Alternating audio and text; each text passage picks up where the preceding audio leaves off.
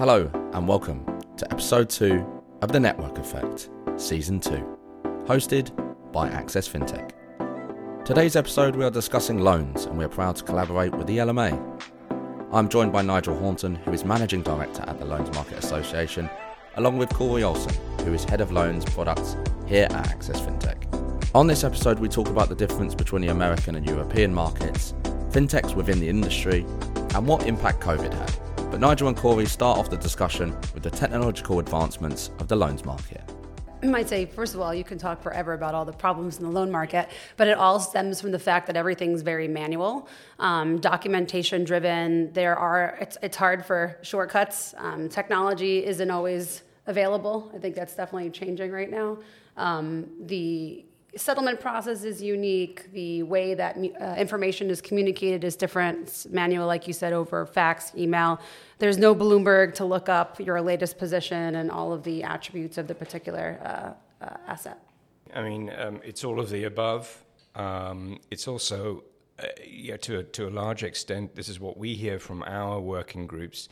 Certainly over the course of the last few years anyway, it's become a resourcing issue. Now, resourcing doesn't necessarily mean bums on seats. It can also mean the use of technology, um, you know, technological resource, if you like. Um, I mean, we can go into this. Uh, you know, there's a whole bunch of, uh, if you like, legacy issues um, that uh, that are kind of keeping the market back, if you like, from um, from being as efficient from that point of view, as as it certainly could be uh, at this juncture. That's not to say that there's not a, a lot of improvements that could be made within the fintech um, space um, as well, um, in order to sort of you know grease the wheels further. But you know, to Cory's point, there's there are various pain points. We you know we see resourcing as being a problem. We also see Um, general behavioral patterns being an issue um, uh, as well. Um, we can uh, again we can go into those. It isn't just a matter of the f- uh, you know the European market being, if, if you like, more disparate and, and more structured and uh, you know multi-jurisdictional. It's it's everything mixed together, which you know which is why we're seeing sort of settlement times certainly in secondary, but also in primary, extend the way they are. It's funny just to add, we ha- I hosted a broker-dealer working group. It was global, um, U S and Europe, obviously. So they we've listed all the major problems, which you know we all we've probably just covered in the last couple of minutes. But I basically asked the group, "Where do we start?" And they're like, "Yeah, we have no idea." like, so it's not even just that there's problems; it's no one knows the way to attack that. Um, there's so many different ways you can approach something, and, and with people working in all different ways, it's not always easy to, to solve the problems. Yeah, I mean, I think, you know, in fairness, there have been fantastic improvements made in some areas. Um, you know, if I look back, as as I mentioned, I didn't put sort of timelines on that because I didn't want, you know, my, my career, that, that is, because I didn't want you to guess my age. But, you know, I I hail back to a time when we would, when you talk about faxes, I'm really talking about faxes. So the stuff that actually curls up and disappears after time, you know, the stuff in the firm, the uh, the, the firm. Yeah, well, you know, that was my life at one stage, um, and you know, you filed that sort of stuff, and if you hadn't photocopied it, you just put it into a file. Yeah, it's gone in a in a year or so. You can't read anything. Um, but we have moved on. We have improved. There have been vast improvements from what we were. Um, but nevertheless, there's a long way to go. You mentioned the word behaviour there. And how long do you think it will take to change behaviour in the loans market? Well, I mean, it's almost generational, okay? So you've got a whole bunch of people, I guess, I don't know, a little bit like me. Who? What do you been... mean, thirty? yeah, yeah, thanks. Um, just as well there's no cameras here. Uh No, I mean, you've got a whole bunch of people who've grown up with, you know, working with loans on more or less on a paper basis. So, you know, you, you, you build up your book via an Excel spreadsheet. You know, almost your agency, as we did fledgling agency at, at Commerzbank, and it was via Excel spreadsheets. Um, and, you know, I had a conversation with a very large um, lender down in Tel Aviv only a few years back, and they had a very, very large book, and they were still doing stuff on Excel spreadsheets. It's kind of what you're used to. And again, as I say, it's kind of generational. So to get over that, you're going to need, you know, almost kind of new blood, if you like, in a way. But I don't mean that in, in the sense that you need to replace everybody that's there at the moment. No, you just need new blood and a kind of a new blood flowing. So have these guys get a, get a transfusion, if you like, of fresh, you know, fintech blood. Um, and and then, then then maybe it'll work. But no, there is that. You've got legacy technology, which is one thing, and believe me, that's difficult in in and of itself. But you add into the mix then that sort of, you know, legacy mentality, then it makes it all the more difficult to push forward. I was just going to say, I think that some people are just so used to doing things the way they've always done them, and they're so busy. Like, the capacity issue is just growing, and no one has time to stop what they're doing to learn something else. It's kind of like when you hire someone new, you want to do all the things yourself because it's so much faster. But if you actually invest the time to train somebody, you will have more capacity later. It's just like that give and take. So that's what we see a lot. Also, people are, it's like they want to go from zero to one hundred. Like, if you, if the, whatever you're suggesting in terms of technology or process improvement isn't like the blue sky right away, they're like, well, no, that's, That's not. That's not it. it. It's baby steps. It takes. It takes time to make change, and it takes dedication, and it takes being open-minded. Um, yeah.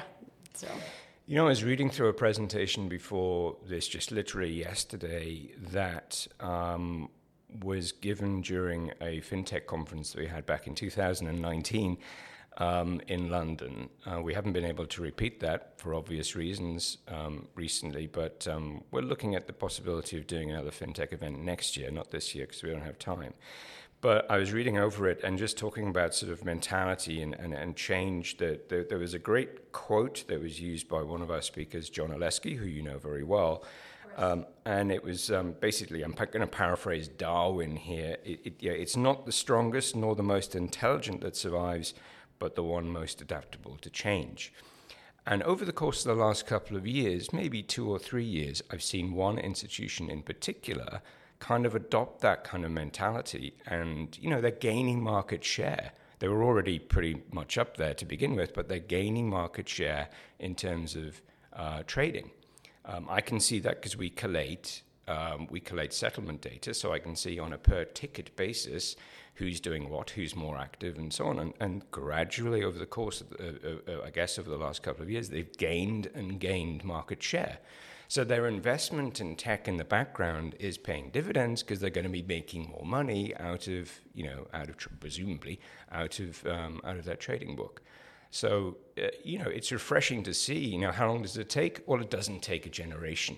It's only taken a few years for this institution to look at their own metrics, bring them down, change internally, change the way, change the thought process, also change the tech, yes, but change the thought process that works the tech or ha- works alongside the tech. And it's working. Um Yeah, not everybody's in that sort of in that position uh, necessarily to you know to, to invest and yeah, don't have necessarily the you know the critical mass, but it is a very good example of how it could work, and it doesn't necessarily need that kind of generational change. It can happen over the course of just a few years. Yes, I'm actually seeing a lot of banks currently going through that assessment, which I think is good. I think the industry is finally realizing it's time to change, but I'm definitely, we're talking to a few banks that are going through that whole assessment, and hopefully they're on that same path as this one institution you mentioned. So it's time. uh, well, you know, um, we've been saying it's time. I can't remember what the strap line was, but maybe the the time is now, but that was two thousand nineteen. So yeah, it's time. Yeah. COVID, COVID made us take a break. Now we're back to it's now. yeah, but you see, but you see, I, I'm not sure whether COVID actually did make us take a break, because I think it actually, it actually underscored what it is that institutions really need to do. Yeah. If if two thousand nineteen yeah. had just like rolled into twenty twenty and twenty twenty-one without COVID happening, then we wouldn't have had all of this. You've got to do everything that you do, but you've got to do it remotely thing. Um, and that kind of, I think that made people sort of sit up and, and listen. Yeah, we've actually got to start thinking about investing in this, because business continuity is out of the window if you can't actually access your other office. Uh, and you've got to be able to trade, you've got to be able to settle, you've got to be able to book run, you've got to be able to do everything. Sign. Signing a those sign, assignment agreements exactly. uh, without a wet signature was like groundbreaking. Exactly. You've got, to, you've got to be able to do agency, you've got to be able to do all of the above, which relates to the loan product as well as everything else, obviously. But you've got to be able to do it flexibly, more flexibly than, you know, anybody really thought would ever be necessary prior to the lockdowns of March twenty twenty. So do you think that fintechs have been hard-pressed from COVID in the loans market? Well, I can't think of any other sort of reason why. I mean, it may just be purely coincidental, but I've had so much more inquiry from, you know, very relevant fintech, not necessarily startups, but some of them are small, um, you know, very much more relevant inquiry than I had, frankly, prior to two thousand nineteen. Um, with specific um, targets in mind, whereas prior to two thousand nineteen, it was all, oh yeah, blockchain's going to solve everything, A I, and, and by the way, we're going to do the whole sort of like origination to secondary trading in in one go, and it, it's going to be a great product. We'll, we'll solve it within a couple of years. Well, that was never going to happen, was it? Um, and and and now we've got we've got we've got firms kind of looking at one particular part, each taking one particular part of the. of the uh, of the puzzle, if you like, and it's making an awful lot more sense. And I can't help thinking this is born out of, um, you know, willingness for banks to entertain uh, these guys coming in and presenting, because otherwise, you know, what's the point? What's the point in trying to produce a product if no one's going to, you know, want to buy it? Um, But I'm, I'm I'm kind of thinking people are, you know, certainly from a bank's perspective, from their strategy areas, whatever it may be, they are more receptive to the idea of listening uh, to, to tech firms and, and seeing where tech firms um, can take them. Generally speaking, off the off the shelf doesn't work in the loans market. It kind of does for, you know, a commoditized space like bonds, equities, whatever. The loans are not really commoditized. They are more commoditized in the U S, and we can talk about the differences uh, between the U S market and the EMEA market a bit later, but generally speaking, off-the-shelf doesn't work. To a certain extent, yes, you've got to listen to what your client needs. Um, there will be certain core things that the client needs which replicate what client B needs and client C and so on and so forth. But each, you know, each uh, as a whole, each individual um, require each individual set of requirements, if you like, will probably be different. However, I think what What is different now in terms of what people are trying to do is that people are trying to come up with not just what the client needs, but what, what the client doesn't even know it needs. Yeah, totally. And then, you know, and then, you know, some way down the line, they realize it's not just they didn't know it, but they can't actually operate without it. Um, and if you can do that, that's a completely different completely different um, R O I proposition, I think. It's it's funny because even when I train some of our clients, at first they're like, oh no, we always do it this way, so we'll do it like that in the U I. And I was like, actually, you could do it like this because of all of the technology you now have. You can do it differently, and it like blows their mind how different it could be. Well, we, we are literally, as the L M A, we are going through exactly that process now internally. It's not necessarily, you know, that relevant for this conversation, but we're looking at new technology internally. We've just hired an I T person, um, and the tech that we're going to be using is going to be uh, will allow us to do things, you know, completely differently. You know, that we, we we've been introduced to ideas that we didn't really think about before, which is what effectively I've just said. Only that's from the banking side, the you know the finance side. From from us, it's just purely organizational. So it does work, believe me. You know, we we, we sit there skeptically. You know, we're, we're from a certain generation, as I mentioned, the the the, the you know the senior team. Um, but we sit there and we think, yeah, you know what, that's a good idea. Um, so I think part of the selling process is to do that, not just what the client wants, but what the client doesn't know it wants. And Cory, that's what you're trying to do at the moment, right? Yeah, well, and that's also that goes in hand in hand with um, letting the clients operate the way they want, but then doing all of that standardization for them. Like for years, people have tried to get the industry to adopt a standard, and I just don't think that's ever going to happen. So having technology that lets every bank or uh, buy side operate the way they want to, um, in the, the way they want to see their information or use it, but then it also can at the same time be standardized by, you know, by a central, um, like a central uh, tech. So what is the difference and the similarities between the E M E A and U S markets in the loan space? You know, we are talking about, you know, single currency uh, from the U S perspective, single currency, single overarching jurisdiction. I know there are some certain subtle differences between but states. Nothing like Europe. But absolutely nothing like um, Europe. Yeah, I mean, okay, we've got the U K, you know, is sort of a separate entity, or has been a separate entity, frankly, and the E U. But within the E U, you've got so many different jurisdictional issues to consider. Um, so like lending into Germany is not like lending into Italy or Spain, for example. It's beyond the scope of this particular discussion to, to tell you what those jurisdictional differences are. But, you know, um, it, it suffices to say to, at, at the end of the day that there are a huge many. The deals tend to be less commoditized. They tend to be very much more bespoke, um Uh, you know, for the actual transaction um, in question. They seem to be, they tend to be a lot kind of clunkier in that sense as well, with regard to the so the documentation journey.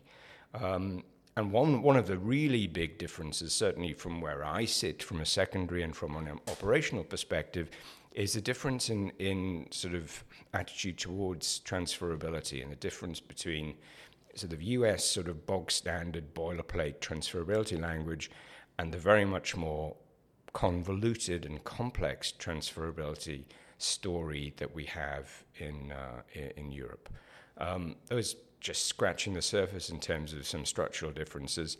You know, you've only got about half a dozen agents really operative in, in the U S as well, whereas we've got something to the order of thirty plus in leveraged uh, in the leveraged finance space, and about seventy odd. Um, overall. So, yeah, that agency picture is completely different. Agency, by that, I mean op- op- operational agency.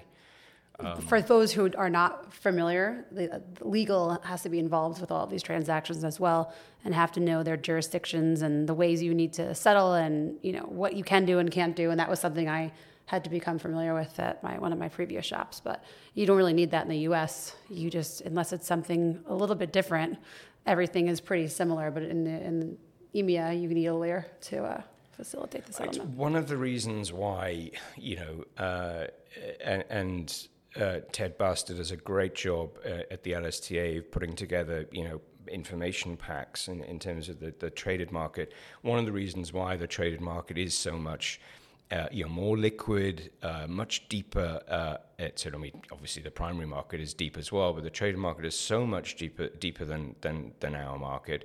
For, you know, some of those reasons, you know, obviously there are more players, but and more more paper to be traded, but also it's more commoditized. It's a lot easier to trade that paper. There are fewer transfer restrictions. You know, it's single currency, as mentioned. That generally speaking, you don't have tranche B. B C one, you know, as opposed to tranche, you know, B C two or whatever. It's term loan B. Um, it's pretty pretty straightforward stuff. Leads its, leads itself to a degree of uh, standardization, which we, you know, could only dream of over here. Yeah, and that's probably why the volumes are so much uh, and larger. Also you use identifiers. Yeah. You know, we've been banging the drum on using loan identifiers uh, over here for, well... I've been with the L M A for, for, for ten years, um, and we were banging the drum then, and we're still banging the drum now. Are we using identifiers? No. But to be fair, the private credit market isn't necessarily using them either, and that's definitely, you know, they just keep keeps rising. The private credit market is just growing and growing. But I do I do did talk to a third party agent this week who was um, insisting on getting identifiers for each one of the uh, names. But yeah, it's a It's not very common. And I'm even seeing, because we're receiving data from multiple institutions from different uh, roles, and everyone uses a different identifier. So, where is the market heading, and what are the main hurdles that the industry has to get over? I mean, so look, you know, from a standing start, if you like, we've managed over the course of the, I've got a few a few examples here. From a standing start, we've we have changed things. Yeah, so just a few examples. Uh, trade documentation is digitized. Electronic signatures, to your point, Cory, are being used widely. Agent notices and uh, details forms, they're all digitized. Um, we've got, uh, you know, deal rooms, um, we've got deal sites um, to deal with data distribution. um, on a sort of a non-manual basis, if you like. We've got trade booking and docs, which are automated. We've got interest fee calculations that they're they're automated. We've got L M A Automate, um, which I had to plug at some stage during the course of this uh, discussion, which is basically an, a, a way of automatically uh, generating a facility uh, agreement and negotiate a facility agreement online on an automated platform, um, which, you know, is something that others had not been looking at necessarily. You know, when I talked about those kind of pockets of of interest, those kind of silos, if you like, this stands at the very, very start. Okay, it's not the mandate itself. I'm not sure you can automate getting a mandate from your from your borrower to uh, to lead a facility. Maybe you can, not sure. But it, the documentation piece, um, yeah, that's new. We've got to make sure that, you know, in the future it can interoperate with maybe the next tech down, so feed through into agency systems, potentially then that feeding through into into secondary systems. What I'm seeing right now, if you you can't really talk about where we're going without talking about potentially where, you know, what needs to be addressed in terms of shortfalls. I think what we've got is a shortfall, you know, not just behaviorally from the, you know, from the client perspective, potentially with that legacy mentality, uh, and not just with technology, with legacy um, technology, but we've also got a shortfall in interoperability. So, you know, scalable use of technology which interoperates, you know, seamlessly from the likes of, if there is any mandate automation uh, uh, sort of fintech, fantastic, seamlessly from there through to potentially L M A dot automate through to, I don't know, agency systems, whatever you, whatever your choice of, of that is.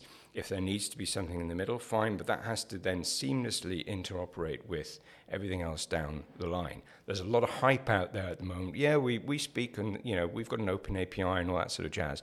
It's not really working, though. There's a lot of work still to be done um, in that space. Um, solve for that, and I think you can, you know, you can bring forward that timeline. I have to say, however, from experience, we know that onboarding um, and getting ticking that R O I box for institutions is not easy. Um, you know, we've got we're still onboarding with with one firm, you know, two years down the line, so. That is obviously always going to be a sticking point.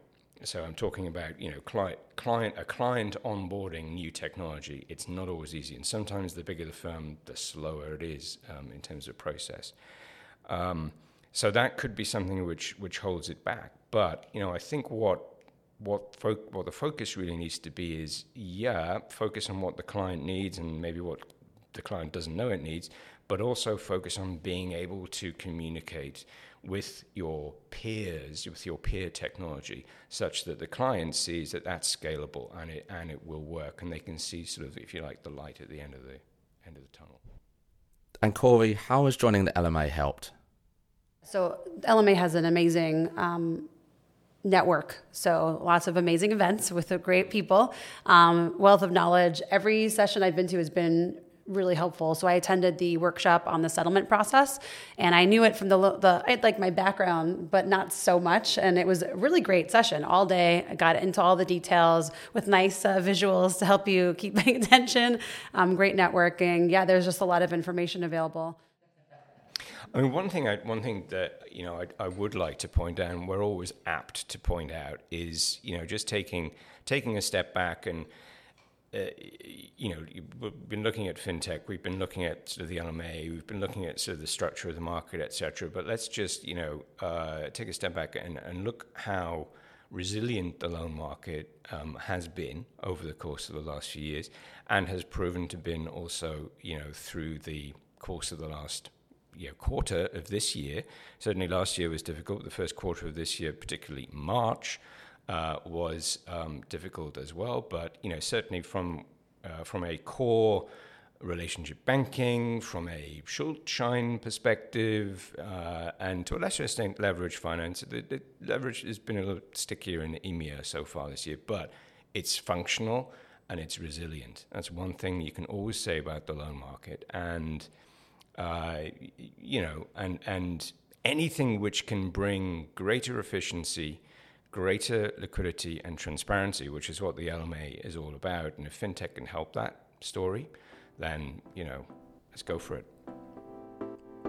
Thank you so much to Nigel and Cory for their time. Such an interesting conversation between the both of them. More episodes on The Network Effect Season two are coming over the next few months with investors, partners and clients, so please stay tuned. Thank you for listening to The Network Effect. Catch you next time.